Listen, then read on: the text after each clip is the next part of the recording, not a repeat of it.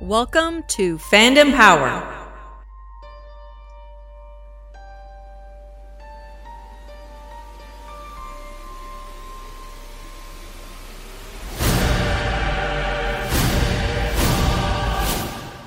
What's up, guys? Hey. What is happening? That's us. We're back. Yeah. Together again for the first time. It's our Wait. future us's. Oh no, wait, it's our present It is. us's. Yeah. I'm I'm an hour ahead of you guys. You are in the future. There is one hour in the future. There. There's some time dilation. Tell me, man, what's it like in the future? It's pretty much the same, uh, only smaller, and uh, it's been raining a lot. Well, maybe it's Pretty all the the rain that we had here in Ontario over the last couple of days. It's been cold and rainy the last three days. we had somewhere really? in the realm of 50 plus millimeters uh, yesterday.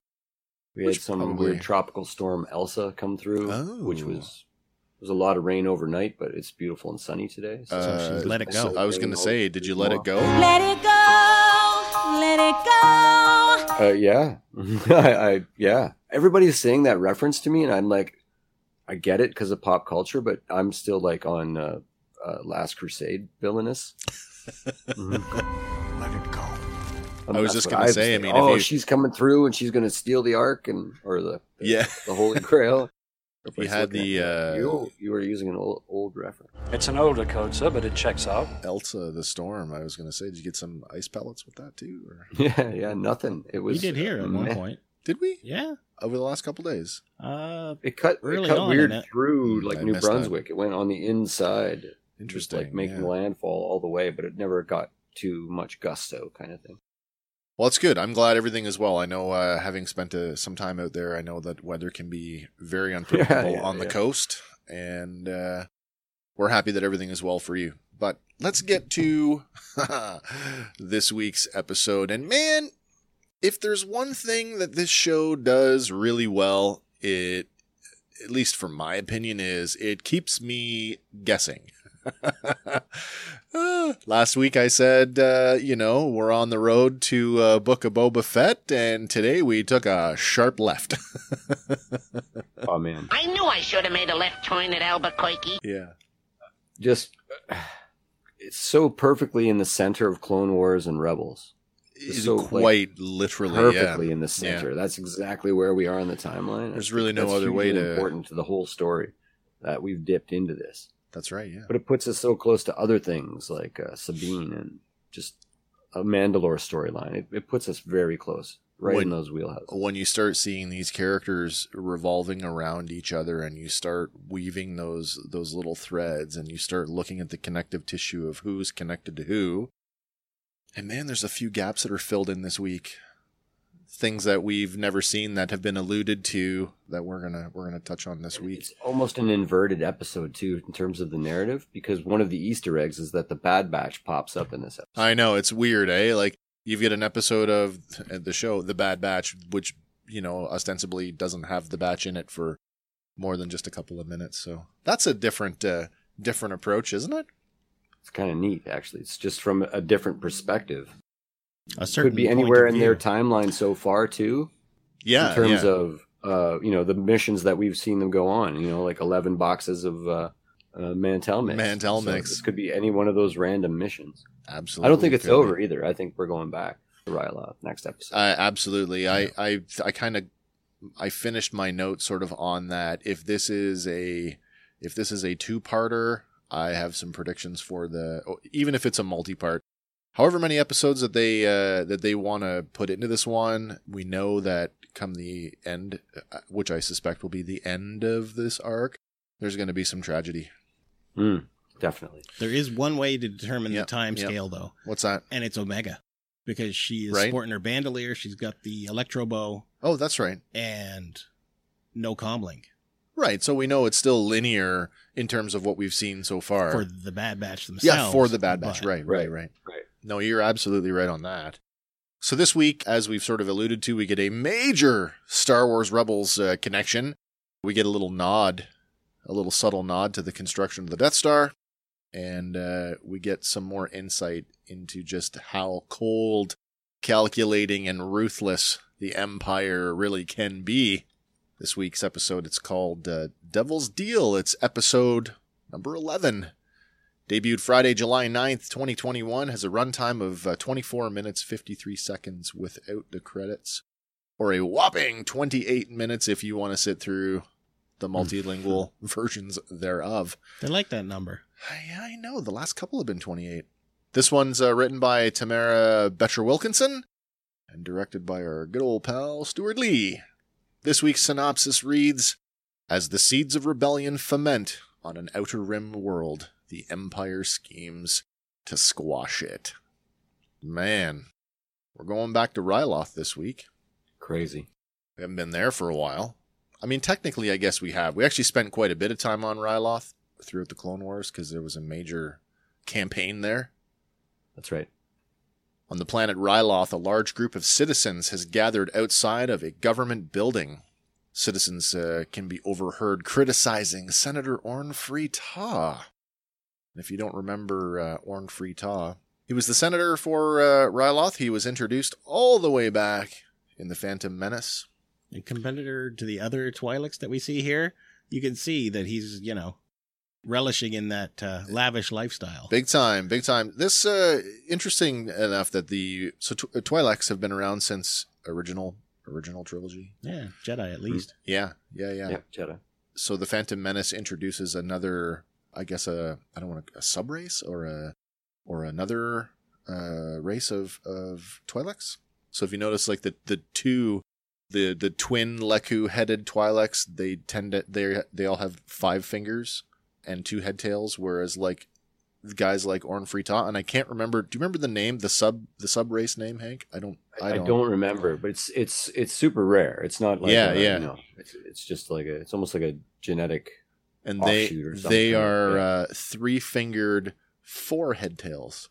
That's so right. it, like like you see with Orn Free Taa, you get the big two in the front, and then he's got two more in the back. Right, right. And they're super. Apparently, they're like super sexual and highly sensitive to the. Yeah, yeah. of that nature. Yeah, the the rear ones, the new ones. So if you're just new, uh, if you're new to Star Wars, it, it's important to note that um, this senator, first introduced in the Phantom Menace back in 1998, was a senator for Ryloth during the final years of the Republic. He was a corrupt senator, more interested in amassing uh, personal wealth. And uh, because of that, and, and it wasn't really hidden very well, the, the people were, they knew he was corrupt. And so, no surprise that he was uh, hugely unpopular and had a few political rivals. Yeah, no, Cham Syndulla certainly. yeah. Right. Uh, For the Clone Uh, Wars, it- I don't know if you guys picked this up as the uh, Clone Wars, and now again in this episode is voiced by Phil LaMarr. mm, And uh, Phil LaMarr, if, uh, for all you animation fans out there, that was our John Stewart Green Lantern in Justice League. Oh, that's right. Justice League Unlimited, yeah. Also did a stint on Mad TV. Yeah, that's right. And he's the dude that cowers in Pulp Fiction. Is he? Yes. I know in that front he's of, got uh, a. Okay. Travolta and uh, Right. He's Samuel got a lot Jackson. more. Uh, I didn't. I should have looked up his IMDb because I know he's got a pretty. He's long- done a lot. Yeah, he's got a long, long film history. And TV. All right, the building is guarded by Imperial troops, and among them is Crosshair. Crosshair scans the crowd, reporting that the Clone War freedom fighter Gobi Glie and some of his fighters are among the gathering. Gobi Glie. Now, this is a shot of Gobi from uh, the Clone Wars, so his, his animation model has evolved slightly since then, but certainly. He's a uh, contemporary of uh, Cham Syndulla, who was a major uh, leader of the, the the Free Ryloth movement, uh, the Freedom Fighters. So I guess he's like a lieutenant. Part of the Twi'lek resistance that uh, opposed the Separatists under the leadership of Cham Syndulla. Cham Syndulla, of course, is the father of Hera Syndulla, leader of the Spectres and pilot of the Ghost in Star Wars Rebels. Later on, during the reign of the Galactic Empire, Gobi would continue to serve under Cham as part of the Free Ryloth movement, which pretty much went on for the entirety of the Galactic Civil War. So cool to see, like the knowing the history of these two characters, and then to see sort of the the next evolution across this episode, because there is a ton of exposition in this episode. Oh, it's crazy, actually. From a balcony high above the crowd, Admiral Rampart gazes at the crowd. A small group consisting of Senator Orn Free Taa, General Cham Syndulla, his wife Eleni, and a new character that we've not seen before, Clone Captain Howzer, are look on. Mhm. There's a shot of everybody in the room there at Rampart at the front of the room, kind of talking to everybody. It's the first time we've named Hera's mom. Uh, That's first right. time we've seen her, other than that sort of Mosaic, mosaic painting yeah. from Rebels. And uh, Howzer's got a little weird thing going on because he was actually leaked in an action figure, Yeah, Star Wars right. Vintage Collection, and he was uh, called uh, Clone Commander, uh, sorry, Clone Captain Ballast. Ballast. Yeah, Ballast. So perhaps he has two names. Interesting to see that a uh, a character that now. So here's here's the thing: which came first, the chicken or the egg? Which came first, Yeah. the action figure or the character model? He was just released, like Yeah. just released in a four pack with uh, an elite squad trooper, Rex Right. in a cloak, Oh, and um, I can't remember the, uh, the the the fourth clone. so trooper, there's but, there's a bit of a retconning there. Then at least where his name is concerned, I guess. if possible, yeah. You know how they use those weird names like Apache and oh yeah, and place these placeholder names. Perhaps they just got it was like a the placeholder got used you know when of the uh, actual name. Or, when Hasbro launched the new GI Joe classified line, the first wave of characters were all codenamed uh, after insects. right. Yeah, so weird kind of stuff, right? Ballast. Yeah, and certainly he doesn't act like other clones. He seems to have more individuality, more like Rex. no, I- More like I yeah, Um, he's got an interesting. uh I don't want to call it an arc. I mean, he does have an arc, and I don't think we've seen sort of the the the end game for him. I think that's going to play out a little bit longer. He certainly has a role to play after this episode, but Mhm. uh Mhm. you know that whole thing We about seen that uh, much individuality from a clone. Like he's like ostensibly, the- uh, b- besides the, the the main cast of the Bad Batch, he's the only other clone we've seen remove his helmet. that's true. Uh, Rex notwithstanding, but He has right? a Like, so, and we decided early on that was a that was a new like these clones are always wearing their helmets That's to true. differentiate them as Yeah, yeah. stormtroopers compared to clone troopers before. He certainly It's- it's has a, a connection to uh, Cham on some level, and I'm not sure if this is a. I kind of hypothesize this, and we'll we'll get to it a little bit later on. But uh, keep in mind, like, is he potentially one of those clones that Rex referenced? You know, like when he said that not many clones were immune to Order sixty six. It's quite possible. Right. Yeah, Because it comes up And a I few mean- times this episode. Yeah, like just the way that the way that he interacts with Cham, the way that he interacts with with Hera, so like with And- children. Hesitancy Right. on I his the impression part. he served with Cham or I- under Cham Yeah. for the entire length of the during the campaign. He- yeah, yeah. he's he's got that Rex kind of day one. Uh, He really, swagger, yeah, he you will. really You does. know what I mean? Like, yeah, yeah, yeah, yeah. And he's and he's got a cool scar. Cool scar. We're getting into a cool scar coming up too. That's true. So yeah, he's a new character, and as you said, uh, Eleni, uh, Eleni Syndulla, Hera's mom. Here's the tragedy, right? Spoiler, guys, if you haven't if you haven't seen Star Wars Rebels, she's not gonna make it. I'm No. sorry, it's just the way it is. No. and that's what I've heard some people talking already online about how they didn't like this episode because it was all blah blah blah. And it's What? it's Come because on. it, it it really actually needs you need to be reminded Yeah, of the tragedy of the Clone Wars and the Yeah. weight that comes with these characters because of what's about to happen next episode. It needs to it needs to be reminded for those of us that are super familiar, Well, but it needs to be for the new fans to know what what's about to happen and the weight that it has. You need to establish something with these characters. for everything that you know was wrong between Hera and Cham in Star Wars Rebels, and they did not. I mean, it's we don't even see Hera or Eleni in the Clone Wars because they were underground, like quite literally underground during the campaign. By the time you know we get to Rebels, and Hera is is one of our main protagonists, and now they try to tie her back to Ryloth. She and her father, they are not. They're apart. Yes. Well, isn't it contrasted by what we see in this episode where, you know, you take a little bit of her mom, you take a little bit of her dad, and you kind of put it in the middle, and she's kind of the best of both of them, but Right. the loss of a parent, and, and I mean, it's no stretch of the imagination that whatever happens to Eleni, you know that Hera's going to blame her father for it, and that's This is- why. exactly. It's, Yeah. yeah. It's yeah. It's it's not even the writing is on the wall. You know. But it's that being said, the writing in this episode is it's spectacular.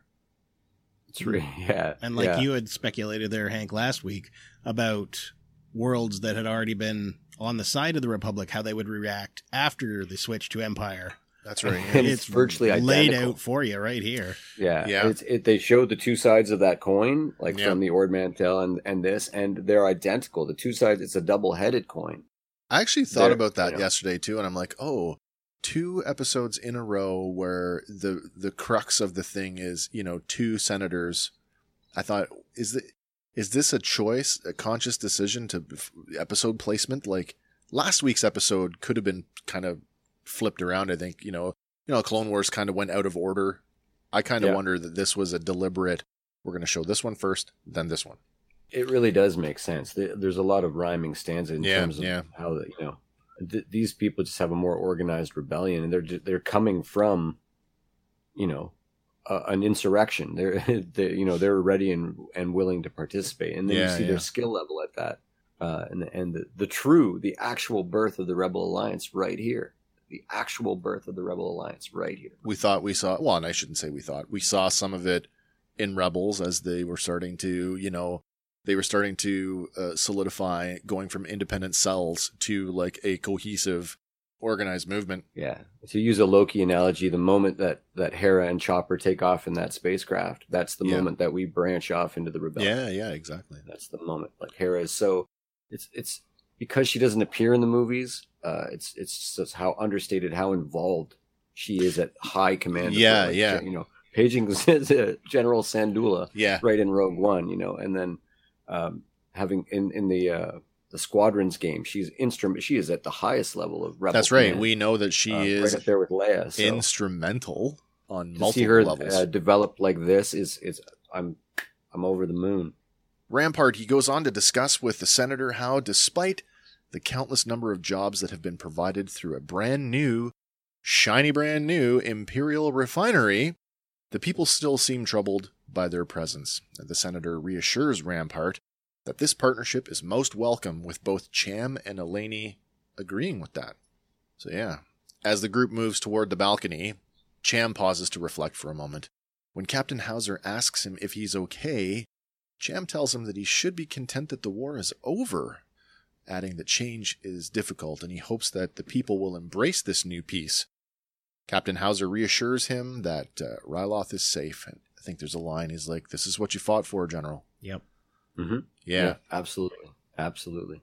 From the balcony, Senator Free Taa addresses the people, praising the new refinery, stating that it will bring stability and growth. He then goes on to encourage the people to step down from their military posts and enjoy their hard fought freedom. In a bid to sway public opinion, Free Taa goes on to explain with order now restored to the galaxy, the Empire has offered their valiant clone army to protect and defend Ryloth. But, spurred on by some of the former freedom fighters in the crowd, the people are less than receptive to the idea as they begin to chant, We want Syndulla! And so Syndulla you shall have.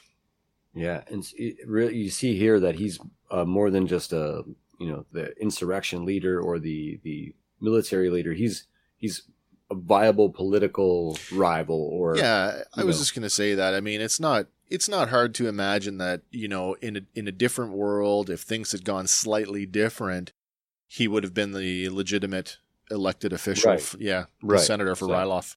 right.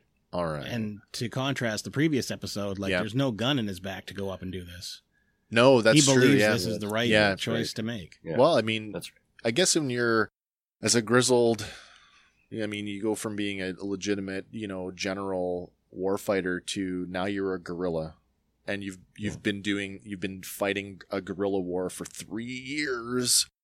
You get tired, and you get worn out, and yeah, like he just he wants the peace so bad that maybe he's a little bit, you know, Blind to the cost. yeah, yeah. That here it is. This is our best chance. I've got to believe in it because I don't see another way. Yeah, and I, I mean, certainly, I don't know where I was going. Actually, I got lost there.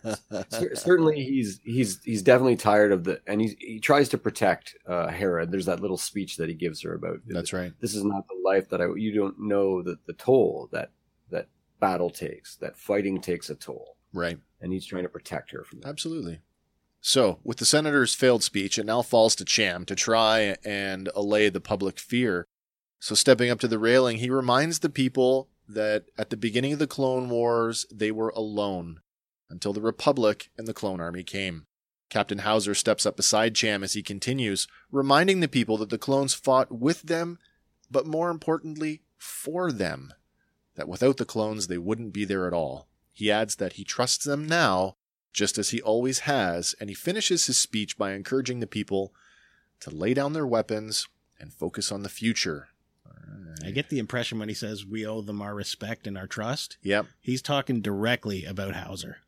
I think so. I mean, uh, there, A general for the entire force, but specifically Howzer has helped him. I think so. Uh, Again, that speaks to that. You know, have they Fought side by shared? side. Yeah, shared hardships, right? Yeah, certainly, certainly, and even I mean, even if his chip is functioning normally, his uh, you know, the the the memory or the loyalty to a former leader Yep.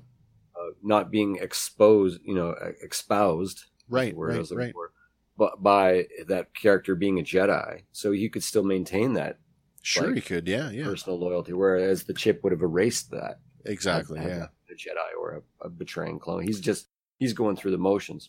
I kind Right, of figured right. that about Crosshair too, but we'll get there shortly. All right. Well, as the crowd cheers, a grizzled and stern Gobi Glie, along with his fighters, move off through the crowd, unaware that Crosshair has been observing them the whole time. Back on the balcony, a melancholy Cham stares at the crowd, looking like he's just lost a best friend. At the same time, Admiral Rampart remarks to Eleni about what a shame it is that her daughter Hera couldn't be there to share the moment. But she deflects the statement by saying that her daughter has other interests. And as Admiral Rampart leaves the balcony, Eleni furrows her brow and watches him walk away. The way they're playing Rampart, I just want to Yeah. slap him. It's like Why? No qualms about it. That's your villain. You can see it. You can hear it in his tones. There's something behind it. He's putting on a face for you. He's smarmy. Yeah. Yeah, he's definitely that. He's smarmy. Yeah, yeah, yeah, yeah. Smile and swear at you. That's Yeah. the Yeah. kind of smarmy. Just want to smack him. So from here, from the, uh, I don't know what the Senate building or whatever it is at the in at the city, we uh, change gears here for a second, and we we go off and we get our first look at this new Imperial uh, refinery. So meanwhile, from a nearby hilltop, a Twi'lek girl and her droid companion observe the Imperial refinery. Ah. And look, it's Hera and Chopper. And they're looking for suspicious activity. Spotting nothing out of the ordinary, Chopper suggests that they leave, but Hera tells them they can't because her uncle Gobi told them to stay and gather intelligence. So, with nothing to report on, Hera sits down and turns her attention skyward. We start to hear Hera's theme music, and uh, she gets lost in the clouds as she watches a flock of birds pass overhead. Cool little thing here with uh, Hera's theme music. It's an awful lot like Leia's theme. Leia. Yeah, Yeah. it's very Yeah. similar. Yeah. talk about uh, Chopper here for a second because I know it comes up a few times over the episode. So now, head headcanon or not, we can fully debunk any any doubts we had about Cheap in the Clone Wars. Yes. Cheap just died. There's no Yes. way Cheap made it from that No. Star Destroyer to here. No. No, that's and that's fair. And that's fair. There is a crashed Y wing in in the uh At of the house, at the at the estate. house. Yeah, yeah. And that and that is where Hera does later explain that's where she found Chopper. That is true. So Right? The pilot was dead and she found so that's that happened within the last three years. We're only a couple maybe a month or two after the end of the Clone Wars. So That's that's true. some- at some point in the last three years, she that Chopper relationship is, you know, been it's that's that makes me so happy. She's had that droid since she was like five years old. That's that's right, a yeah. crazy cool relationship. You get to see why he's so crazy protective of her. oh yeah. He's almost you know, and he's gone through a lot. He's he's a different droid here. He's tamer. He wants to obey the rules. yeah, he's a you little know, he's more. not- uh, he's yeah. not every you know back talking her. He's he's Yeah. still a child with her. That's right, They're going to yeah. grow up together, and that's amazing for me. I I put uh, where is it? I had everybody lined up here. So Oh, did you? Rebels moved them Oh, up a, nice. moved them up a slot. Rebels. I like my the favorite um, property, and I'm so glad that this is like I feel so strongly that we're dead center uh, between the the storyline of the Clone Wars and the storyline of the Rebels, especially when you consider that we got to see a separatist planet under the Empire's rule, and then Yeah. you, it's almost like half exactly halfway through the book, so that those two pages are a mirror. Now you see that the actual uh, Republic's version of that, and it's it's that moment that we split the just that moment right between them. And it's super important, I think, that we're here with these characters. what I liked about uh, the introduction of Chopper, I liked it, and at the same time, I didn't like it. Is that, and we've talked about this before, where you know, from a production standpoint, the reuse of the Chopper animation model, you know, as he appeared in Rebels, is is a cost saving measure. But is there a story beat here because he looks identical to how he does in Rebels. So like the mismatched legs and like that doesn't change from now until the Right. end of time. So Right, and I think that you know, in, in a in a crashed Y wing that killed the pilot, she Yeah. probably had to rebuild him. I know, think so too. or somebody, you know. I, yeah, it it makes me so happy that that re- relationship goes back that far. Yeah, and it makes it just makes that you know you want to watch Rebels again. And Yeah, I, I do, actually yeah. did watch uh, because Lauren had referenced a line where Hera is explaining to Kanan why he should trust Rex.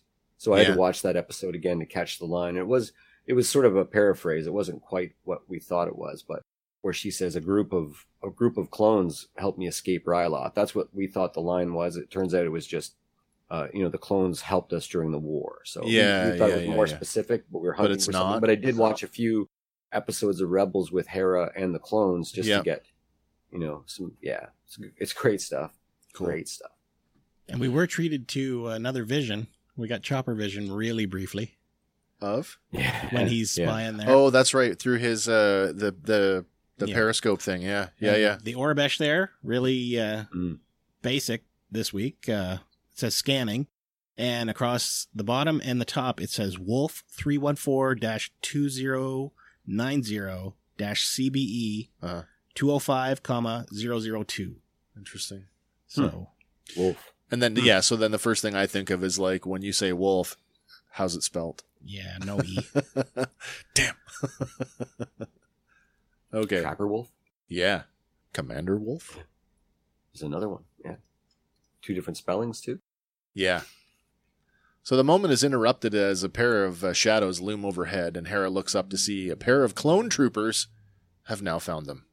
Meanwhile, at the uh, Syndulla homestead, the Syndulla estate, I'm not sure what to call that. It's this Yeah, built into the rock under the supervision of Cham, uh, Cham Syndulla. The Twi'leks are now surrendering their weapons as Glie and Eleni watch from a nearby balcony. Had a look at this. Uh, the my first impression, and it was just because I hadn't gone back and revisited this in a while, was my God, does it remind me of the the frontier town in the Mandalorian where Din finds the child? But it's not. I Yeah. went I went back and I relooked at it, and I'm like, no, that can't be right. And no, it's not the same, but similar. Uh, kind of gives you a similar vibe as uh, Woody Harrelson compound in War for the Planet of the Apes.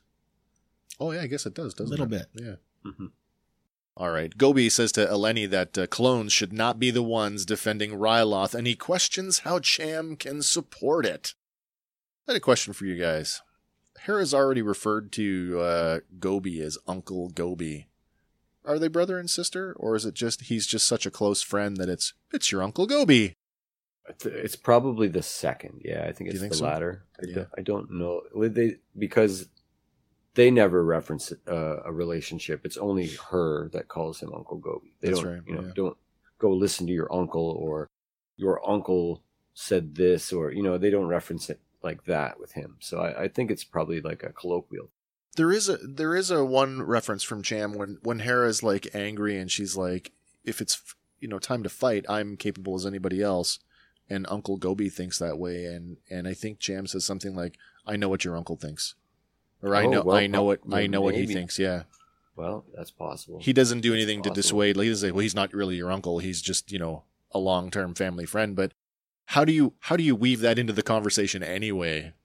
Well, yeah, and make it organic. Yeah. especially in the the time when you have to say so much. and That's right, yeah, so yeah, time yeah. to say it all.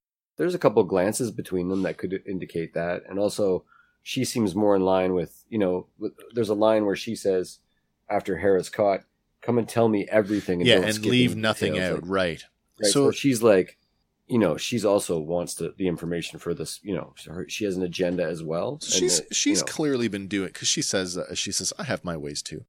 that's right. so So, she's, she's- still a freedom fighter, right? Right. So she's got she has an agenda, and so maybe maybe there's that you know she's married to Cham. So I mean, there's the the the relationship dynamic that that a husband and wife have.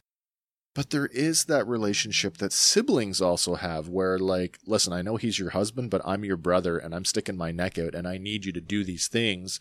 Where maybe Yeah, they yeah. maybe they are related and that's why she's more inclined to do things behind the scenes that even Cham doesn't really know Yeah. Exactly what she's doing.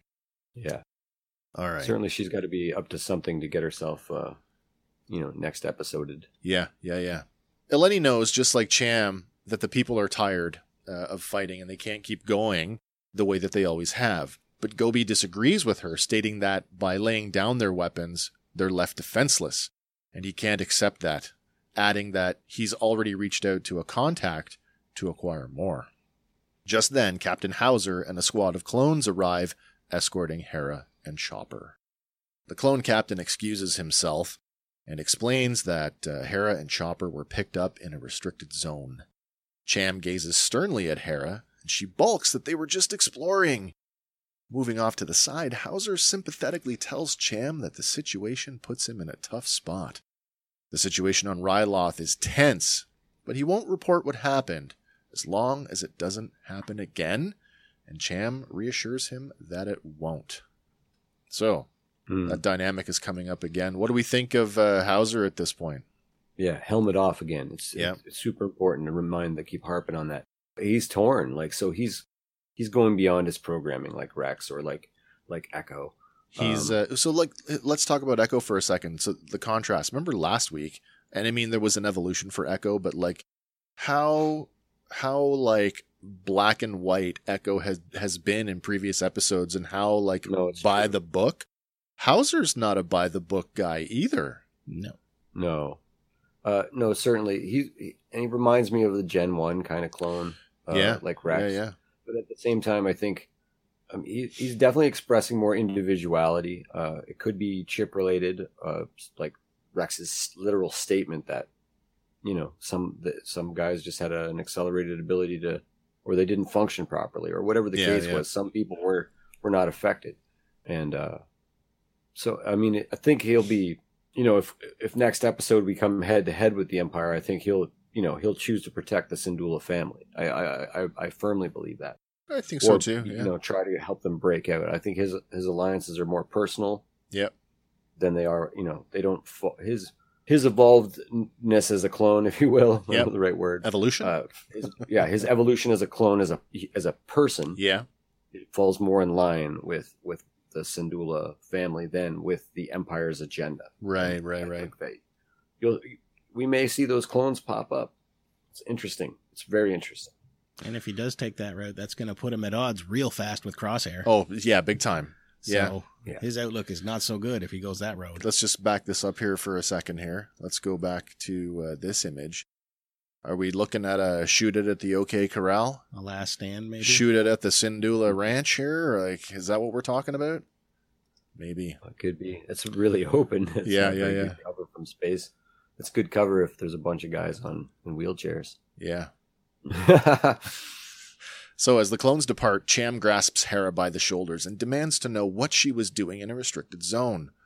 But before she can answer, Gobi, who has just walked up with Eleni, says that he sent her.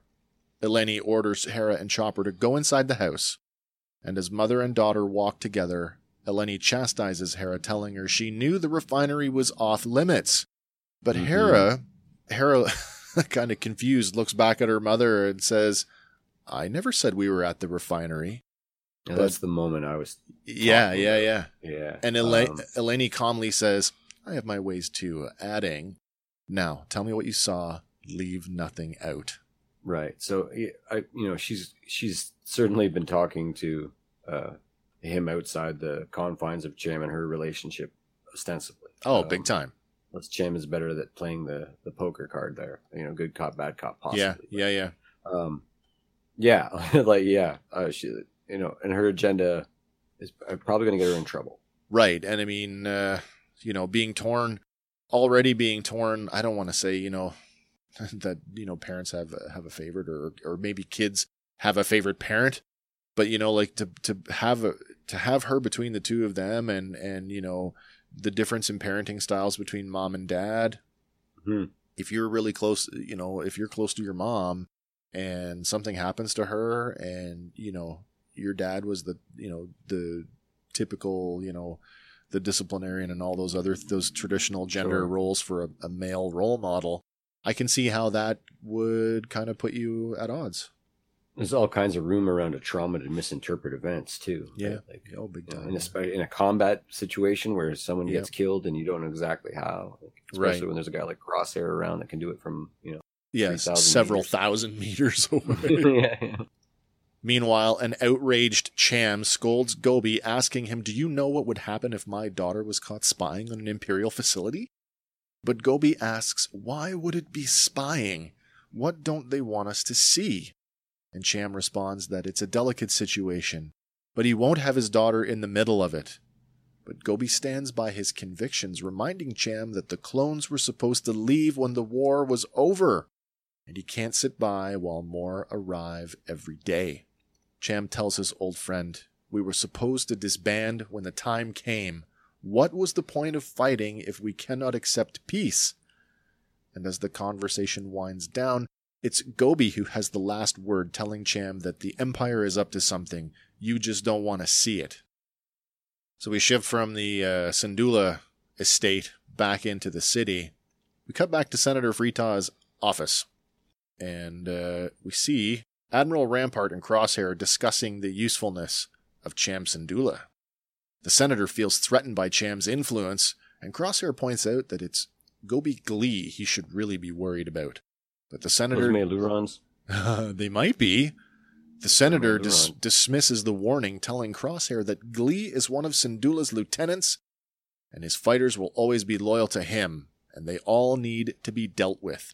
Rampart Hmm. tells him, We each have our parts to play. Be sure to see this through. And then he and Crosshair leave the room. There's our first indication that uh, they're plotting something. I mean, Gobi see, Gobi knows that the Empire is up to something, and I mean it's the Empire, so we as the viewers obviously think that something's going on. But Right. this is our Yeah, first like, inside, right? here's our first like, oh yeah, they really are planning something. Is this the scene with Crosshair with his helmet off? Yes, it is. You get a shot of that? I did not. Okay. Should I Uh. I'd like to talk about it. I'd like to talk about his scar placement. Did it move? Well, Or expand. no, like th- so he was injured in that by the thrust Oh, by the yeah, by the ion, the And, I mean, he had, a, he had a patch over one eye, and his whole head was wrapped. But now he's he's healed from that. His hair is gone, Right. but he has a crazy red, horrible scar right where his inhibitor chip would be. Oh, interesting. Did you see that, fellas? I missed that.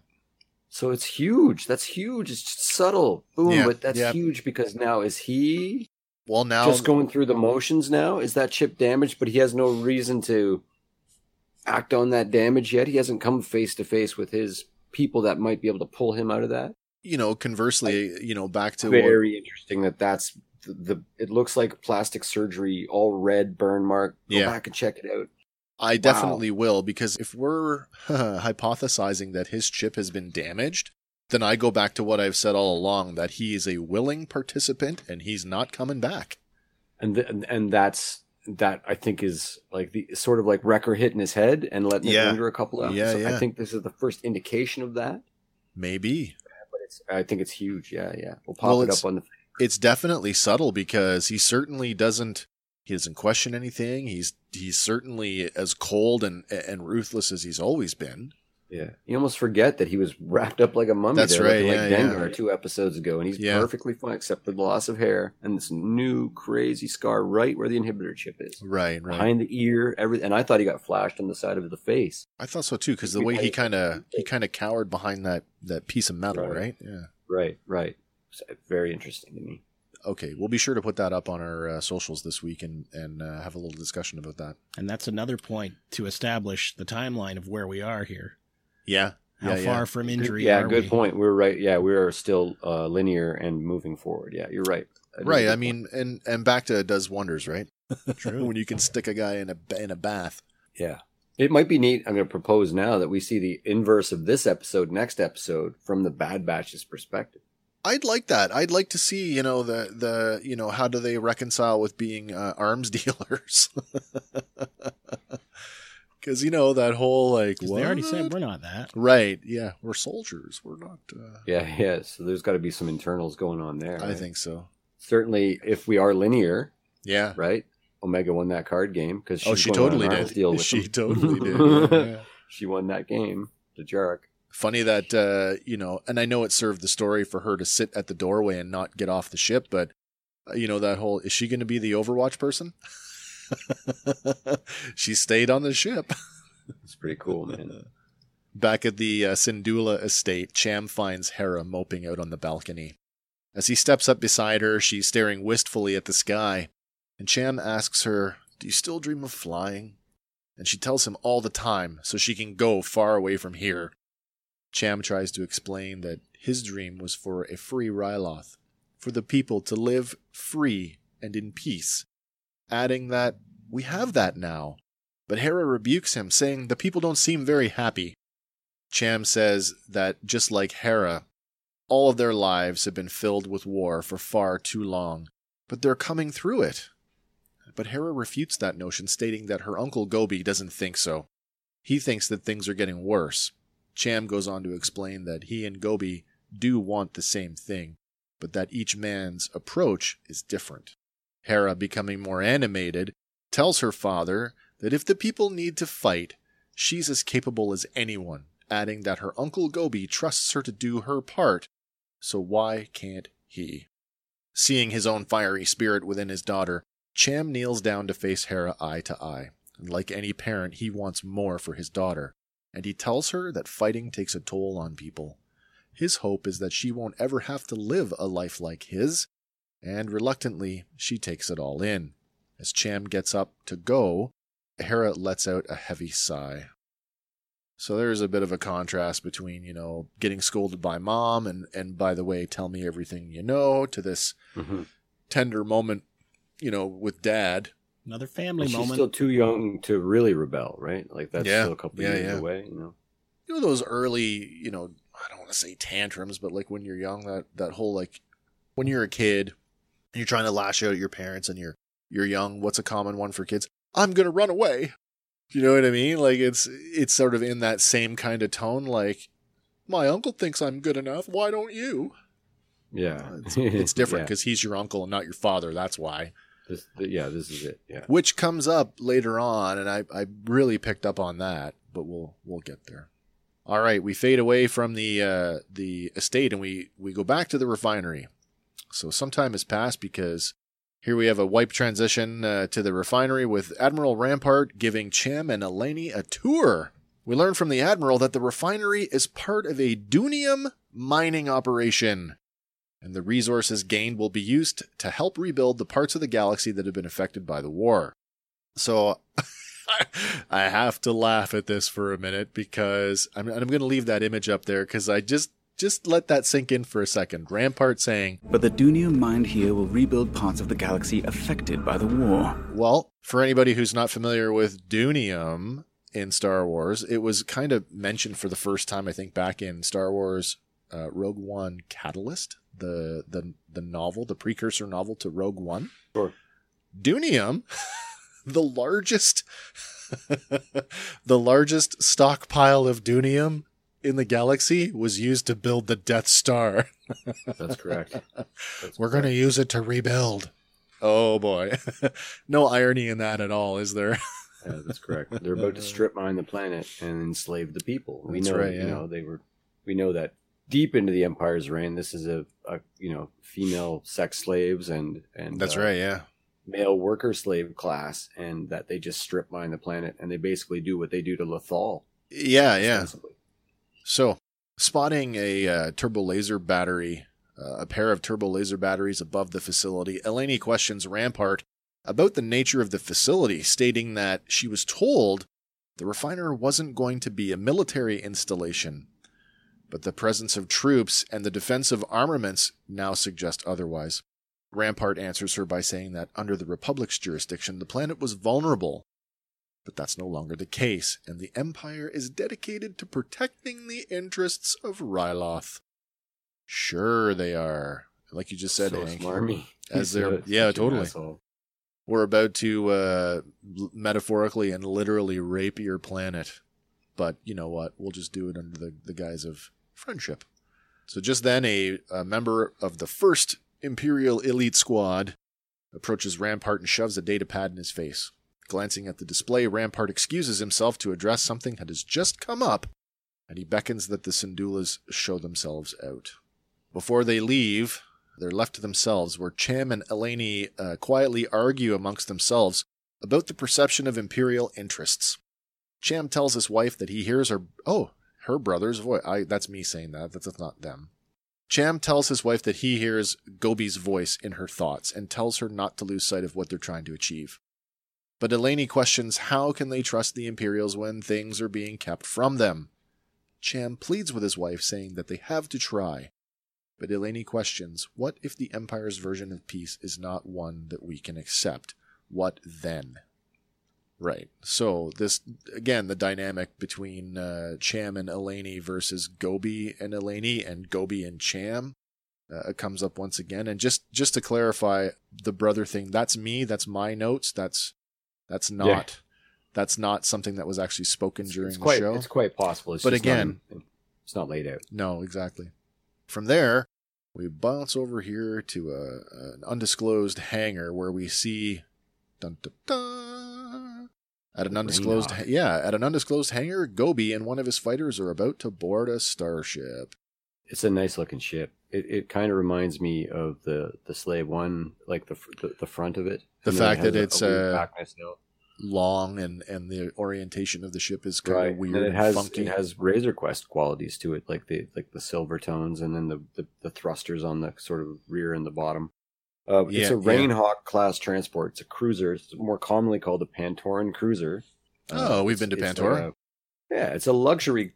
uh, We've seen it a couple times in uh, in the Clone Wars. Just you know, in the background, I think the Pantoran senator has a. It's his personal, not this ship, uh, but uh, he has one. It has his personal oh, uh, Papa. It's like a luxury cruiser. It's uh, right. It's more defense than combat. It doesn't have a lot of weapon systems. It's got some minor shields and things, but yeah, it's a it's a neat insert. And again, it's probably we're reusing animation assets. Probably. They didn't build them after the Clone Wars, so this is also you know it's pre Empire. I was thinking if you cut that bottom piece off in and you just sort of focus on the the round dish portion, It remi- has ghost like qualities. It reminds me of one of the droid ships. uh, oh, okay. That okay. we saw in Kashyyyk. Yeah, yeah. Actually, yeah. Now that you say that, Yeah, yeah, yeah. Still, it's a cool design, and again, we love starships here, so I mean, it's you know. Oh man. This episode of Fandom Power is brought to you in part by CollectorsPlatoon.ca. CollectorsPlatoon.ca, organizers of the annual Toronto Collectors Platoon Toy Show. Check out CollectorsPlatoon.ca, the Canadian home of Ian's display accessories, specializing in action figure stands for figures of all scales. Visit CollectorsPlatoon.ca today. So, Hera and Chopper arrive by speeder. Gobi tells them that they're late, and Hera says to her uncle that she can't go with him. Gobi tries to assuage her fears, telling her that her father told her no more spying, but this is a straight up supply run. With some reluctance in her voice, Hera resists by saying that she thinks, well, I should maybe just stay here. Now, here's where Gobi is, you know, he tries to be the cool uncle and completely disregards, you know, the argument that he just had with Cham about not putting my daughter in the middle of it. But he tries to be the cool uncle and says, Well, I was going to let you fly the ship. So he's manipulating her. Though. Like, uh, Absolutely. you know, like, but what what is the benefit of having one extra unless it's just sort of indoctrination? I just thought, right? you Like, know, she like, doesn't suit a purpose on the run other Yeah. than to be there, yep. Unless it's just like familiarity and indoctrination. It almost- serves the story to get to where we're going, but at the No, same certainly. time, like, He's he's a bit of a jerk. He's a he's a big he's a big asshole. Actually, if That's you crazy thing if you came to me and you said, "Hey, Wes, you don't ever put my kid in danger ever again," Mhm, mhm. um, I would take that seriously. You know, like right? You'd have to. And- Yeah. and we both would agree on. You know, that would be like a you know. It'd be one of those like, you know what? Everybody I, agree upon that. Like, I would have said something like, "Yep, I stepped in it. I'm sorry, and I'll never do it again." you know what I yeah, mean? Like right. that's just You- kind of the thing you do, Manipulate the child into doing something worse. right? Oh, and I'm Right, just gonna, I'll, yeah. I'll dangle the carrot. I'll let you drive the car. So certainly, if if they are brother and sister, his interests are far to this side, where Way, her interests way. are in the middle, Yeah. and Cham's are over here. So it's it's actually a, a neat dynamic, and you can see that Hera is the you Yep. know the child of all Yep. these ideologies. and of course, and it, and she's hook, line, and sinker. I mean, like her entire shtick is, "I want to fly." So Yeah. just at the at the mere mention of the word "fly," I mean, look at this. She lights up. Like Yes. what? At the word "fly," Hera beco- beams with excitement, and she tells Chopper to cover for her, and she runs up the boarding ramp. But at the same time, does Gobi have his ulterior motive? Would that not be maybe get her more training? Because if Cham wants her out of it, but Gobi knows something's coming, you got to prepare the kid. I Uh, that's a little bit what I meant by indoctrination. sure. Yeah, okay, yeah, yeah. yeah. You know what I mean? But yeah, into the into the rebel cause or the the fighting way. Like this is something that maybe inevitably Cham's trying to protect her from, but even even her mother knows you can't if if this is going to keep going, there's no way to protect her. it's kind of contrasted here where uh, we talked about this with the Boba Fett thing in, in the, the Republic prison, and we talked about the idea of child soldiers. And maybe it's wrong for me to impose, you know, 20th century morality on a on a piece of science fiction, but I think we all agree that, you know, indoctrinating child soldiers is just wrong.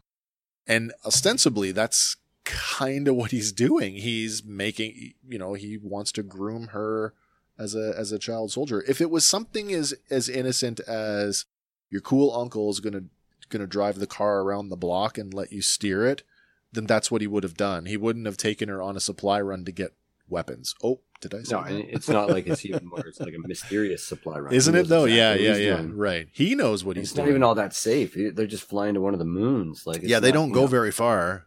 The opportunity to be tracked and caught is like Sure, such a sure, high sure. risk mission. And also, I know it's all plot armor, but it doesn't make sense that you've just given every single weapon on the planet away Yeah. that you're going to start to rebuild two crates at a time. Yeah, you know what I mean. you are you are you are arming yourself now because all you've got now is like that's why I say it's the beginning of the rebellion because Absolutely, yeah. you, you're not an army now. You're a, a small group of insurgents. Well, you're Saw Gerrera trying to assassinate, you know, It's right- somebody to make a big impact. It's right back to where they were before with the the whole Right. free Ryloth movement and the freedom fighters. Right. And it's natural for them to just fall back into that. Of course it is. Yeah. Yeah. Yeah.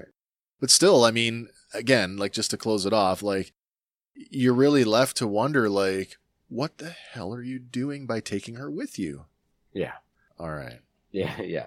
As the ship departs, Crosshair, who has been hiding in the hangar the whole time, uses his rifle to plant a tracking device on the ship's hull, and then reports in that Glie's ship has been tagged and that he's not alone. Cool little uh, tracking device there. It's the same kind of device that Obi Wan pitched onto the side of uh, Slave One back in Attack of the Clones. True. And it's uh, saw use in the Clone Wars. It was launched from a ship and it stuck on somebody other Yeah. ship there. Yeah, that's tracking. right. I love the visuals. Uh, I- I just have to say, in terms of of all the episodes to date, visually speaking, all the set pieces, this is by far the most, to me, is the most beautiful episode. I love the vistas, the desert, the steppes, and the plateaus. And when they go to the moon, the color palette, I mean, it just looks like some of the like crazy awesome sci-fi paintings you've seen in like Right, like a those Ralph like, McQuarrie. oh my god they're so beautiful Yeah, and I they've done it again, and it's I mean we've been it's a little bit separate from the other shows because of distance and time, and if you watch them linearly, you see that. But it, again, it's another quantum leap in the Yeah. level of animation, the lighting techniques, the the style, the the smoothness of everything. i thought everything about this episode just looked I- know it's we're watching the same show week in and week out but there was something about the again the quality of this episode where like you say, the smoothness of it. I thought all of the the facial movements where where the dialogue was concerned was mm-hmm. really really good. Yeah. The the lighting was awesome, but again, like I'm just a sucker They're- for cool space scenes, right? they're going to refine their process as they go and and one of the, the the best things about this style is you you can rather than the, the old style editing where you're in a room you're literally chopping cells and, Yeah, taping yeah, yeah. things together and hoping they look good when you watch it over and over and over again you got to chop out this oh i got to add that back in Yeah. you can do these things to this in real time that don't take you know hundreds of hours in a in a hot room uh, Right, with right, a right. projector in your face and i think that they can they can really as the tech grows you can add it in real time to like so that this episode is so much better than the last episode just because we came yeah. up with this new software for lighting Sure, sure. and implement it in real time so that Yep. no longer is there are the leaps in bounds in the quality season to season they're like they can be episode to episode and i think you're actually seeing yeah. uh, like a, a new peak for them in this episode. I Right. agree. All right, so the trio makes their way to one of the nearby moons of Ryloth. Hera is elated to be flying a starship, but has to give up her seat as she's not experienced enough to make the landing. After setting down, the Twi'leks debark their ship, and Hera questions her uncle about the supplies that they're supposed to pick up. And she's confused when he tells her it's weapons because they just turned over all their weapons to the Empire. But Gobi replies, Not for long. This part kind of took me out though, Which part? because we've been to moons before, Yes. and we need like the little breathing apparatus. But this moon, Oh, is it's it's different got an atmosphere. reason? Yeah, this is that's part of it. I loved that. I don't know. Is it just maybe it's nighttime where they landed? maybe. There And- seems to be sort of a borealis on the atmosphere. There's like a like there's an atmosphere. It's Yeah, almost like yeah, like yeah. this like uh, gasoline tint. This is To- the thing that the- I love to- about space opera and uh, opposed to the you know hard science fiction is we can make a world look like it it has no atmosphere so that we can actually see space, but it's completely breathable. Yeah, That's right. uh, laws of f- laws of physics? Nah. it's a cartoon. Leave it be. Yeah. In a franchise with space wizards, it's okay. Standing at the rendezvous, the Twi'leks see another ship coming in. Hey, it's the Havoc Marauder and the Bad Batch who have come to deliver a cache of weapons. And I'd almost forgot I was watching the Bad Batch. I Like- did too. Like Um, Rampart was in it, Crosshair was in it, but it was so seamless Yep. that I it didn't even take me out that I was Hera. I was just like, oh, you know, as as part of a huge narrative, I didn't pull me out or put me in anywhere. It was seamless. I didn't realize I wasn't watching the Bad Batch or that I even was until I saw them. Maybe even that was just like it didn't rip me out. I was just like, oh, okay, this, you know, I, it, all happened very quickly in my head, but it was like, oh, this is an inverted narrative. This is cool, but you know there's no point at which I was like, oh, come on.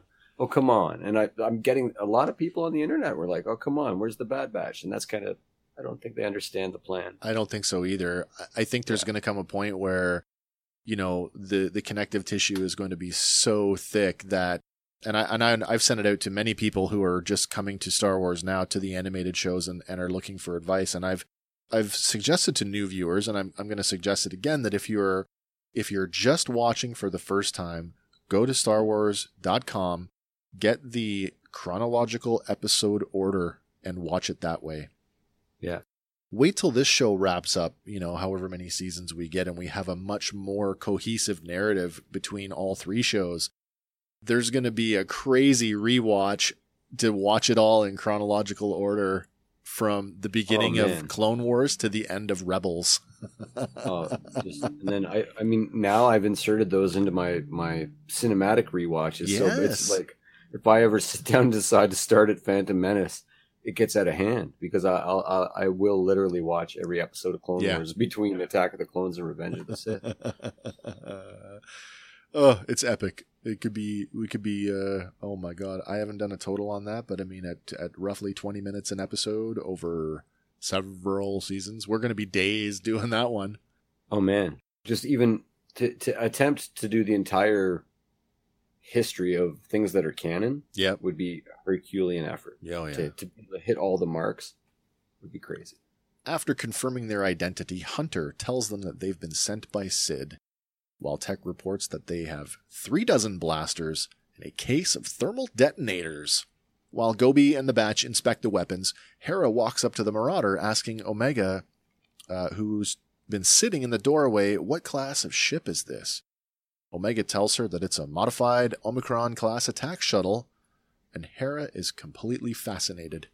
She asks if she can come aboard, and after checking with Hunter, Omega lets her up the ramp. So just before you quit, uh, there's a, if there's one thing that's weird about this scene, it's that Gobi isn't distrustful of the fact that clones are selling him weapons, even though they're the occupying force. Well, I actually thought I thought there would be more of a reaction. You know what though? Again, yes and no. I mean, we've already decided that the the show could when I say only go in one direction, I mean the sense that with the war over and the clones on the run, the only place left to go is the underworld. So now Right. we're working we're we're thick in the thick of it now. Into the thick of it. Into the thick of it. Does he see clones or does he just see agents for Cid? maybe, but then you hear the voice, and that was the thing for me. And the, Yeah, the- yeah, I mean, yeah. uniforms are so similar, but I guess armor is armor. Right. We we right. might have to float past it. I thought it was very curious because if I'm that character, Yeah. I am, and I again I'm bringing my my intellect and and Yeah, my, yeah, my yeah. sort of pop culture knowledge to the thing, but I would think that this is a setup. If I'm fleeing clones, well, buy that's true. weapons to fight off those clones, That's true. and then clones are selling me those weapons. Yeah, I, I yeah, panic yeah. and flee there. Especially when he says things like, I can't stand by while more arrive every day. Right. Yeah. Uh, it's, it's a little strange. So he maybe doesn't recognize them as clones, and I'll have to sit with that. Maybe. All right. In the cockpit of the Havoc Marauder, Omega runs Hera through the ship's systems, pointing out the controls for each one as she goes. Hera says that, You know a lot about this, and asks if she flies. But Omega tells her that Tech won't let her begin pilot training until she can recite all the ship's specifications from memory. Hera tells her that specs are only half of flying, and the other half comes from feeling it. When mm-hmm. Omega questions what she means, Hera tells her that when she closes her eyes and imagines herself flying, she can feel it. She goes on to add that the instruments might help guide you, but you plot your own course. Inquisitively, Omega asks Hera if she's a pilot, and she tells her no, but one day. I like the dynamic here. Uh, I like what's going on with these two, and I, I don't know why. Maybe it's because they're just, it's, you know, especially for Omega as a kid who's probably never had like a girlfriend. Yes. You know what I mean? Like, or just a friend her age. hmm Right? I mean, all the other clones on Kamino are, are right into uh, their combat programs. Oh And- yeah. and she's been theory, theory was like maybe these two will get their own show, and uh, you're Not gonna go that far. Bridge there, but but no, it's certainly an interesting dynamic. It's nice for those two characters to connect and influence one another. well. Uh, It, I really like the way Hera talks about flying, like she's in tune with the Force. In yeah, there's an intuitive. of, you know. yeah, Yes. Yeah. I like the idea that, especially later on, when it's like the whole like, there's a, a moment between the two of them where it's like anytime, and it, the idea that Hera could conceivably now is friends with Omega, that opens up a whole new avenue of storytelling where Hera, at least Hera, if not Hera and some of the rebels, could play a contact. could play a role in keeping Omega away from the Empire.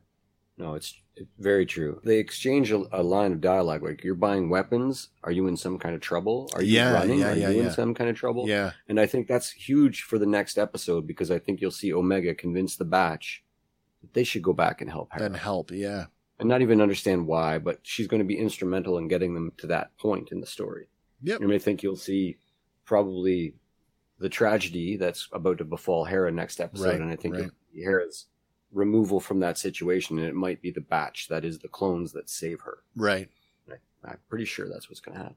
And if you like you were paraphrasing about that line in uh, earlier that clones helped them during the war, maybe it is more specific that a set of Sort clones. yeah, and that's the impression I got as I was thinking of the whole big picture. Yeah. Right.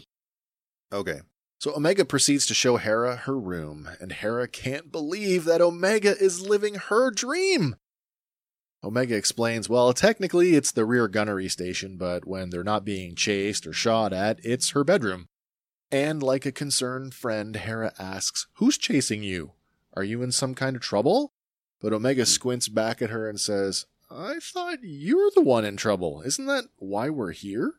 It's important. I think that's very. I think that's the moment that it's going to bring us back to them together in the next. Yeah, episode. yeah, yeah. Having concluded the weapons inspection outside, Gobi hands Hunter a credit case and instructs him to have Cid contact him when she has more to sell.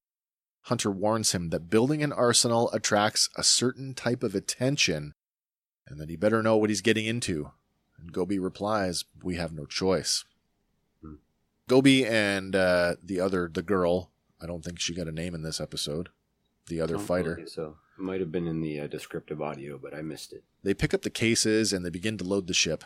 At the same time, the two girls finish their tour of the Havoc Marauder and they bid each other goodbye. As the batch stand there watching, Hunter asks Omega if she made a new friend, and she tells him that she's kind of strange. I like her. Mhm. Turning back to the Havoc Marauder, Omega asks, Did you know flying was about a feeling? And Tech, Wicked. Tech, looking puzzled, What feeling? Perfect. Perfect, actually. Yeah. So we fly back to Ryloth, and uh, on the way, we get a we get a bogey. Returning to Ryloth, Gobi's ship is picked up by an Imperial LAAT gunship. Of course, it's all part of the elaborate trap that's about to be sprung. Gobi orders the ship to descend into a canyon to avoid detection.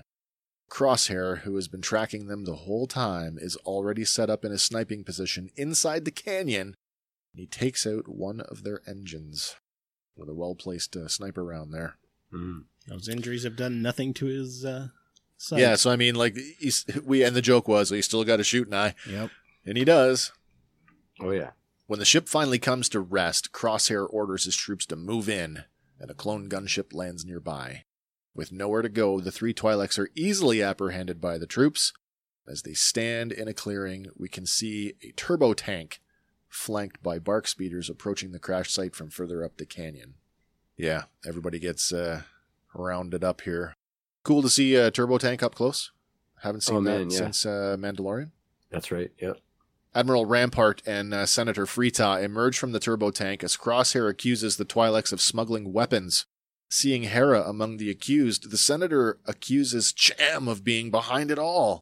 He goes on to accuse him of plotting an uprising, and Hera cries out, That's not true! But the senator tells her angrily that her presence here is enough to implicate her father. At this point, Rampart pipes up and reminds the senator, because of Cham's influence, the people won't see it that way further pointing out that Cham hasn't actually committed a crime, but Hera has. He's got a little bit of Thrawn in him. You know, He does, yeah. line. He know, he's- really he's- does, he's- yeah. He's highly intelligent. He realizes, you know, you can't, you know, if we just implicate Cham, you're going to start an insurrection like openly. I think, you know, knowing what happens at the end of this episode, I don't think it, it would have mattered. I mean, this was the plan all along. The fact that mm. Hera's there is just, it's just icing on the cake for him because it just, Yeah. it's a more complete package. It makes, I honestly think that he thought that Cham would kill. I think so too. Absolutely. Yeah. Yeah, yeah. So at this point, we get another another beat from Howzer who kind of he does like a double take and he's like, "What?" So Howzer who's been present for the whole thing protests saying that she's just a child. But the senator calls her an insurgent and demands that the trio be taken away. Now the regular clones hesitate for a moment, but they do carry out their orders. Right. Crosshair then informs Rampart that he's been tracking three of Gobi's fighters on the western ridge, and he asks if he should deal with them. Having something else in mind, Rampart says, No, let them report in, adding, Just make sure you get into position. Right. So, I mean, shit's about to get real. From the western ridge, a trio of fighters watches the scene in the canyon below unfold through their binoculars. When the three three suspects are taken into custody, they decide that they have to report to General Syndulla. We get to see uh, uh, Blurgs again. Yeah. Blurgs have Yeah, made a awesome. comeback. Uh, nice to see. Talk about that evolution. There was a, like leaps and bounds when they translated into live action, and now we've come full circle. And some of those like additional textures have made their way back into the animation. They look Yeah, much more. Yeah, sweet. Yeah. It is sweet. They look really good in this episode. They do. They do. When the fighters report in, we learn that Gobi and Hera have been accused and found guilty of treason without even so much as a trial. So Cham decides that they have to intercept the convoy. So I'm just full disclosure here. This whole sequence from now until the end of the show, it's so fast and it's so dark. The cuts are so like it's two seconds here, two seconds there. I had a real hard time translating that beat for beat. So it's a little, it may be a little sparse in places here, but all right. It's go ahead. Chopper that pops in and tells them there's no trial. Yeah, that's right. Yeah. Yeah, yeah, yeah. They don't get that from the hologram. They get that from Chopper. No, they do because he he comes in all like right, mounted on blurgs and moving quickly. Cham, Eleni, and the other fighters shake out in a loose formation in an attempt to set up an ambush. Using a spear, Cham knocks one of the clones from his speeder, commandeering it in the process. Dodging blaster fire from another escort, he uses the spear to take out a second speeder before joining the convoy. Meanwhile, inside the turbo tank, a report comes in that the convoy is under attack, and Senator Free Taa assumes it's Cham and orders the remaining clones to attack. Meanwhile, one of the Twi'lek fighters, this one actually has a name, Lenk, Lenk manages to board the turbo tank, subduing the clone pilot. Eventually, the remaining escorts are taken out, and Lenk jams the turbo tank's comms, preventing the Admiral and anyone else from calling for reinforcements. With the power cut, the turbo tank slows to a halt. Inside, Senator Free Taa orders Captain Howzer to hold them off until reinforcements arrive, but Admiral Rampart steps up, saying it's too late for that, and orders him to signal their surrender. When Senator Free Taa asks, What are you doing? Rampart replies, Keeping us alive. When the door opens, Cham and Eleni rush in, blasters at the ready. Hera rushes to her mother's arms. After everyone is taken outside, Hera asks Eleni, What is her father going to do? And she tells her, Let us worry about that. Just then, Chopper pulls up in a land speeder, and Hera is ushered aboard. As Cham approaches the group of Imperials, Senator Free Taa says, How dare you attack our convoy? calling Cham and the freedom fighters traitors. But Cham bites back, saying, You threatened my daughter, and you accused her of treason. For years I watched you place your greed and self interest above Ryloth. You're the one guilty of treason. And like you say, like I I thought he was gonna pull the trigger when uh Right. I mean blaster to the chest. Right on the edge. That's true. El- Eleni puts the hand on the gun, but it isn't actually that that stop like it, that checks him. But he looks back and sees Hera. Yeah. Yeah, yeah. and Who's like he staring. decides He shouldn't really execute this. Well, person in that's the whole thing, right? Yeah. I With think it that's the only reason, actually. because Hera was watching. I think so too. With a blaster now pointed squarely at his chest, Senator Free Taa looks at Admiral Rampart beckoning him to do something. But Rampart coolly replies, he's the one holding the blaster. Mm. At this point, Captain Howzer tells Cham, Stop and think about what you're doing. Stepping forward, Eleni puts her hand on Cham's gun, telling him that Taa's time will come, but not this way. Hera watches from the speeder as her father lowers the blaster. But it doesn't really matter, and I say that because at this point, the the trap or the ruse, as it were, is essentially sprung because as the situation de escalates, Admiral Rampart thanks the senator for playing his part before nodding to Crosshair, who's been concealed in a sniping position the whole time. A single shot rings out, striking the senator on the left side of his head, and he falls to the ground, the trap having been sprung. At the same time, Imperial reinforcements in the form of a pair of clone gunships have arrived, and they quickly overwhelm Cham and Eleni. But before they can secure the area, Eleni shouts at Chopper to get Hera out of here, and the droid speeds off. As Rampart disarms Cham Syndulla, he orders the clones to arrest him for the attempted assassination of Orn Free Taa. All right, so I'm going to put that back up for a second. Let's Yeah. talk about attempted that- assassination here for a second. that looks pretty definitive. That's looking pretty definitive to me too. it- you, you can't pause this, but when you when you watch the shot come in, it comes in from the side and not Yeah. from like a grazing angle. No, no, certainly. like it's like oh, but right to the temple. the sort of mysterious other deaths of Orn Free Taa here. Okay, um, Yeah, let's. found a. I, I haven't corroborated this one, but I found one in the Clone Wars. I sent you the screen cap from the Wikipedia page Yeah, where as an ally of Padme Amidala during an early Ryloth sort of insurrection. yeah, He dies in an explosion on a transport. Then we see him after that. Right. we Yeah, see him, yeah. I think we see him in Revenge of the Sith, if I'm not yeah. mistaken. Yeah, yeah. And then he pops up again as sort of a, a major antagonist in the Lords of the Sith novel, 2015 novel, Yep. which is considered canon. That's right. Uh, Yeah. and it's it's a bridge novel between you know Clone Wars. It's it's sort of doing the same job that this is doing. Yep. It falls between Rebels and Clone Wars, somewhere 20 BBY uh, in that range. And Cham Syndulla is the major protagonist of the novel, even though it's from the perspective of Vader and Palpatine. right. Um, and in that, he's arrested. Uh, Vader tries to force choke him, and the Emperor says, "No, I got plans for him. Don't kill him yet." And they put him in in a jail cell on the ship, the, on the Persecutor. It's Yep. uh, Palpatine's Star Destroyer at the time. Okay. And um, and then Cham Syndulla's rebel fighters come in, and they and there's a space battle, and they destroy the, the ship, and Vader and the Emperor escape in a shuttle and crash on the planet, and Right, there's right. a whole other thing. But he's presumed dead in that exp- where when the Star Destroyer is destroyed, he was in a jail cell in there, and that's that's where they leave him. And now, I know we're ten years or fifteen years before that. Now he's popped up, just got shot in the head. But in, in terms of, there's a hand wiggle on the cart when he comes when they're taking him out. the Yeah, yeah, There's yeah. a hand wiggle. And if if this had been a live action show, I would have went, oh, the actor just screwed that up. Right. But it's not. It's there animation. are no accidents in animation. Yeah. Yeah. Yeah. That's not the twitch of someone's. That's a, that's a five hours making a hand do that. Yeah. Yeah. Yeah. Yeah. And the fact that Rampart says you are under arrest for the attempted assassination of the senator Yep. is an, is another telling thing to me that I don't think we maybe haven't seen the Something else is, uh, you know, Free Taa. Here's the other thing too. Like maybe it's, uh, we could go one of two ways. You've got gravity and the hand slips off and that accounts for the movement. He's really, he really is. Let's, let's propose for a second that he really is dead. Sure. if you tell the people that he's wounded, mortally wounded, and in hospital, the people have no way of knowing.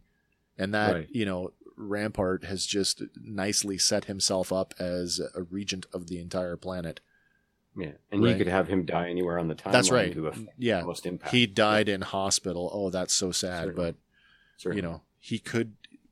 He could actually be dead at this point. I don't know. I tend to agree with you that there's maybe a longer, there's a longer in the novel, here. he's painted as a more like he's he's one of Palpatine's sort of one of the inner circle. not inner circle, but like on the periphery of that. Oh, yeah, Like, sure. He, he is deep in the cut. Like he was when he was Sheev Palpatine and just a, appointed, uh, uh, the, the Chancellor, sorry, Supreme Chancellor. he yeah, was yeah. one of the cabinet. He was one, you know, and th- there's other things that are subtle about it. Like he during the Clone Wars, before the Padme convinced them to jump sides, they were with Satine in the in the neutral systems. Right, Ryloth right. was a neutral planet Okay. at, in the breakout of the war. And Yeah. they stayed that way for Yeah. quite a while until they were convinced otherwise. I don't think you've seen the last of that character. I think it's a maybe a ruse. I'm curious to know what the uh, what is the end game for this one. You know, like yeah, of course he he's not big he? enough character for to you know to generate this much buzz, but then neither was uh, Muchi the Rancor. So. Right, and I mean, here's a guy. You know, he's visually he's made it from the Phantom Menace all the way through the war. yeah, no, absolutely. Yeah, so I mean, Yeah. in terms of longevity, he's he's got some, even if it's been you know sporadic. That's right. Okay, so once again, Howzer removes his helmet and steps up beside Admiral Rampart. The Admiral says that uh, the Syndulla girl won't get very far. He then hands over the blaster that he just took from Cham and he orders their forces to find her. He just kind of stands there, kind of staring kind of blankly, like he just doesn't know what to do. And they fly off and leave him alone in the dark. It's a weird thing to do with the Yeah, commanding yeah. officer in the situation, right? That's so totally true. So as the episode winds down, we get a final shot with Hera as she actually sees the three gunships uh, fly off with her parents, and uh, she's just kind of her and Chopper on the run in that speeder, and uh, the episode uh, it doesn't really fade to black as much as it cuts this week. It just and then it's right. over. Yeah, Boom. Slam shut. yeah. So uh, wow, lots of exposition in this episode, and lots of like Crazy. New, you know, uh, new directions that we could be going in. And now, like, it's such a deviation from the the path I thought we were on. I now start to question, like, we have a limited number of episodes to get Five through. left. Yeah, to get all of this kind of wrapped up. What what plot threads are, are going to be left dangling for a future season? Like, is this? I firmly feel like what happened this week, we will see the resolution of that. We will see the death of Eleni at some point. Yeah. Yeah. But are we ever? Are we going to get to Boba Fett this season or not? I mean, Damn you! that is a carrot that would carry you through. Ugh. I mean, if he if he's the last thing you see uh, as the cliffhanger of the season finale, Yeah, that would be super satisfying. Right, Um, right. and it would carry us through and plus have people just mouths watering for the second season whereas just a, an innocuous happy ending to this season and hope for the best next season. Yeah, yeah, might yeah. not be the case. So glad to return to this. Again they are they are so good at giving you the things that you didn't know you needed. Uh, Yeah, because I gotta- being a big fan i didn't know that i needed uh, teenage hera and i did. I No, really did. yeah. yeah i needed i needed chopper real bad. I'm not Going back yeah, in the in the in the memory banks and just kind of re- remembering what do I remember of the uh, the Ryloth arc in Clone Wars, and I don't remember it being. Yeah, it was just okay. Like it wasn't. It wasn't one of the arcs that made me go, "Oh, I love this." Right, and one But of the best now things is it's it like- recontextualizes all Well, that stuff. there it You go back. And watch it again and go, "Wow, how important was that to the actual narrative of the war?" Now I feel like I need to go back and watch that. You know, like Yeah, it's just like, totally. what the hell did I miss? yeah, like you did with the bounty hunter episode. Absolutely. last week. Yeah, yeah, it yeah. just recontextualizes everything. It keeps it, you know, puts a new veil over it, makes it fresh. It's so nice. Yeah. Wow. if anything, that the uh, man, just the the cohesiveness, the tying together. Like I really feel, as much as I criticized the Star Wars story group for the the sequel trilogy, I have to think that the story group is actually doing their job because it, they're they're pulling it together so neatly. It's very tight stuff. You know, It's it's, it's super tight. I'm Uh, not reading any of the comic books, and I, I kind of rely on you for that that insight. But I don't feel like by not reading them, I don't feel like I'm missing anything. Do you know no, what I mean? That, like, that stuff definitely adds to the world, Yeah, and because of yeah, where they yeah. are in the timeline, and they're staying pretty linear. yeah, um, we're we're years in the, the future from the the visual narratives we have now, right, um, and years in the past from the live action narratives that we're getting. right, so right. it sits it sits there in the middle, and it lets it's just like putting a magnifying glass on on the events between. You know, we know that Han ends up in Jabba's palace in, in Jabba's property, and that Boba gets paid for that job. We Right. just never knew how complicated it was to get from point A to point B to get there, and yeah. it's like it's like two years worth of comics. yeah, That's how complicated it is, and and really satisfying story stuff. It's you know it is. uh, it's hard. I would think it was hard. It would be hard to make things compelling and make the stakes high enough if you know the end game is everybody lives. You know what are the stakes for? You know this is the part of the thing with Bond. Um, one thing that can get boring with Bond films, and for the most part, I like them all, but you never ever think that Bond's going to die in any given situation no, I it's mean, just uh, not a, it's not a thing, right? So there are no, the stakes can never be high enough that No. Bond might die. yeah, There's gonna, you know, if he's hugging a nuclear bomb with one second left, something's going to happen. and James gonna- Bond doesn't gonna die, and that's yeah, one of the yeah, things yeah. that lowers the stakes. I think uh, so- that's Com- like having compelling storytelling where you know that that's the right, case right. Is very interesting to me, and this this hits it. This is great stuff. Yeah, this is by far some of the best Star Wars storytelling that uh, I can recall. You know, uh, ever. I, if I can be so bold, ever. Hell yeah, You know. hell yeah. Short of my own role playing games where I wrote the narrative, but It, it feels like these guys have played these games, or, or at You- least you, do are get in a that sense of that. in that mindset. Yeah. In that mindset. Like what what does Hera do here? I'm gonna roll some dice. Like I've That's you right. know, yeah, like yeah, yeah. Honestly. It, uh, it- but this is it. This is what happens when now we are at the age where the people who are making Star Wars are our contemporaries. They're not these. fully. They're not these old guys that went to film school. Well, maybe they did go to film school, but they're not Sure, these. They're not these old guys that seem so like otherworldly. They're just dudes who love Star Wars. Yeah, they're fans, and that's, Yes. a whole different way to Yeah, approach yeah. a project. Fan of you know, yeah, absolutely. Well, you know, like we've said it a million times before, and it's it's always worth reminding people that yeah, this is this is the face of Star Wars. These are the people who are making it, and uh, you know, not everything can be a win, but you know, at least where animation is concerned, this is a win. This is a big win. these Yeah, the they park. do. They do. Yeah, All right, that's your episode. That's uh that is our uh, fan batch. It's our episode 10. It's uh Bad Batch episode 11. It was uh The Devil's Deal. hmm And I mean that's the thing, right? You know, the devil you know versus the devil you don't and uh you know, I mean, you know, on one sense the devil's deal probably points to the whatever the machinations between Free Taa and Rampart that we don't know the end game to yet. Hopefully we'll Yeah. see the we'll see there the could be some uh, more the- treachery from Gobi yeah. here too. In terms of the title, there could be Yeah, some more yeah, yeah. treachery from Gobi here too. He might be in on the whole thing. You know what? That's I never even thought about that, but now that you And say this that, would be the only only viable reason to bring Hera on the missions. to make yeah to Bait. set to set Cham up and and put the bow Right. on it. Really, wow. Who knows, guys? I don't know, but I'm looking forward to finding out, and uh, you know, we will at some point. Oh, yeah. and as always, we'll be here to uh, dive down and and uh, hit on all of the little nuances that we like to do week in and week out. Star Wars news. Any more Star Wars news for the week? I got one. We got Mm. a, we got a first look at Star Wars Oh, yeah. Visions this week. Oh yeah, And uh, for those of you who are not aware of Star Wars Visions, Star Wars Visions is uh, an anthology series in the same vein as the Animatrix, which basically means several prominent Japanese studios have been approached to animate to tell a Star Wars story in their style. Everybody see the fan film, the TIE Fighter fan film? yes. So Yes. I mean, finally, I, I I like anime. I always have. Ro- hey, Robotech fans, right? So uh, the fact that uh, this is getting made, it's you can't tell me that Japanese style of storytelling doesn't lend itself to Star Wars, considering how much of a uh, influence the Seven Samurai and some of the other Kurosawa uh, films have been on Star Wars Totally, from the get go. totally. So They a few years back they did a Star Wars manga.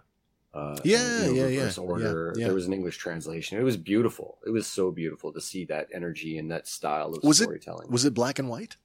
It was black. It was white. black and white, and, okay. and uh, right to left too. Yeah, Yeah, yeah, yeah. That I have a hard time wrapping my head around. yeah. All right. Well, that's it for me, guys. Any more for any more? uh, just that the uh, the the Black Series figure that got leaked. Well, I guess there was a few, but the uh, Oh. the uh, Carson Teva. Woo. I mean, that makes me super, super, super happy. And the fact that I'm, I can't get to a, a pulse count to save my life. I, I hope it pops up somewhere. I hope that it re- appears in a regular package. well, I the hope it's a gateway to to uh, Kim's the Convenience. Uh, I hope it- the yeah. armorer, the armorer Had came two up- releases Yeah, like had a had a regular release. And a deluxe release, which the deluxe release made it to some Toys R Us in Canada. I didn't get It a did, copy, yeah, yeah. I heard that it did. Yeah, So just a Uh, second here. I got a. I've got a. I've got a shot for us. We can all we can all share He's this together. So sexy. Yeah, Yeah, yeah. Here's a shot of uh, Trapper Wolf. fantastic. Trapper Wolf. There he is. It's uh, it's uh, Dave Filoni as uh, Trapper Wolf, which to me looks like a straight up reuse of the X-wing Luke Skywalker body. Ah, it's Um, fine with me. That's absolutely fine. it's with fine me. with me as well. I made a joke yesterday, Hank, talking about um it took decades for George Lucas to get an action figure, and Filoni is what thirteen years in. Boom. That's right. That's right. Yeah, Uh, I, I, you know, I, I'm going to if I get this character, I'm going to have to buy a, uh like a, a six inch scale movie camera and have him just behind the camera filming the rest of the action. oh my gosh, Like, yeah. Oh man, like yeah, that's that's fantastic. So then the other thing I said was if we're getting a uh, if we're getting a Trapper Wolf, that does put us like one step away from a, a an official Carson Teva. That's Come right. on, Yeah. Mr. Kim. That's right. I can't right. wait. I mean, I'll be super happy there. I hope that because I mean, and, and this was our speculation that he was going to be an integral part of the uh, Rangers of the New Republic. But I, I hope that gets resolved. I, I really want to see both those characters. I do too. Uh, I, I hope that I mean, they I would are. love to see a show just based on them. I, it doesn't matter what you do with the, uh, with the they- Dune character. To me, I, You know, Um, here's here's the thing that the way that those characters are already written, like even if you go all the way back, and it's not that far, go back to season one of The Mandalorian, where we see Trapper for the fir- first time, and he's kind of deadpan, right? Yeah. He's like, "Oh look, they've got an interceptor. Yep, they're powering up." yeah, And then you fast forward to season two, and he's got a partner, and it's like there's a buddy cop comedy in there. yeah. No, I, I get. Yeah, I agree. I don't. Uh, hopefully, Filoni's got the chops, but um, that, I, I would dig it. I'd be happy. You know, in the vein of CHiPs, we could just call it Rebs or something. You know, like Yeah, just the two of them as a as a buddy cop thing. You know, right there, right there. Ponch and John. Well, you know, Favreau's got the chops for it, so Of course, yeah. put him at the helm of that one. Yeah, I, yeah. I think he'd be great. I don't know if does Filoni have acting aspirations. I mean, or is he just Isn't he like it uh, a- he's the voice of Chopper or something? he like is the voice of Chopper. Yeah, yeah. Yeah, so I mean, Just the same guess way uh, hard. that uh, Cool. J, JJ was the voice of D-O. Yeah, yeah, yeah. yeah. A little more recognizable. Yeah. Well, anyway, that's it for me this week, guys. Uh, hope you enjoyed right. the show and uh, stick with us because there's uh, still a few more to go and a few more things coming up. We are presently working on the prop culture episode, and I say that I- I've been talking about it for a while, but it's actually in development now. We actually have all of our imagery put aside. We have a we have a first draft. I don't want to call it a script, but we have a first draft uh, notes have a first draft notes. Uh, I'm taking a, a second pass at them right now to put some uh, a little more, a little more flair on it. Some pizzazz. Yeah, a little pizzazz, and then uh, that Nice. should be sometime soon. I would say. I don't know. I'm not going to say because as soon as you say it, something will happen. Anyway, That's it's right. coming soon. I never do this, but vilegroove.bandcamp.com. We have physical EPs for sale, guys. If you're into rap music and you're into Star Wars weirdness, I do a little both. Funny you should say that because on our sister show, Hanging at the Barbershop, we just cut an episode the other night and we outroed with your music. As Oh, we, wow. We shouted you out. So Wow. we shouted you out. We put you. I put up. Actually, you know, what? I'll do it right here, right now. The same thing. Let's let's take us out with a little shot of. Let me just bring this up for everybody. I'm going to sign off right now. I'm going to say, uh, you know, thanks for watching, guys. Join us next week, and uh, you know what? Check out uh, Hank's uh, musical work here on uh, Bandcamp. It's uh, Vile Groove. It's some awesome uh, kind of got an old school vibe, hip hop beats. Some good and, stuff. Uh, man, we love it. It's so, fun. so check Thanks so much, with guys. us. all right, guys, take us out, Hank.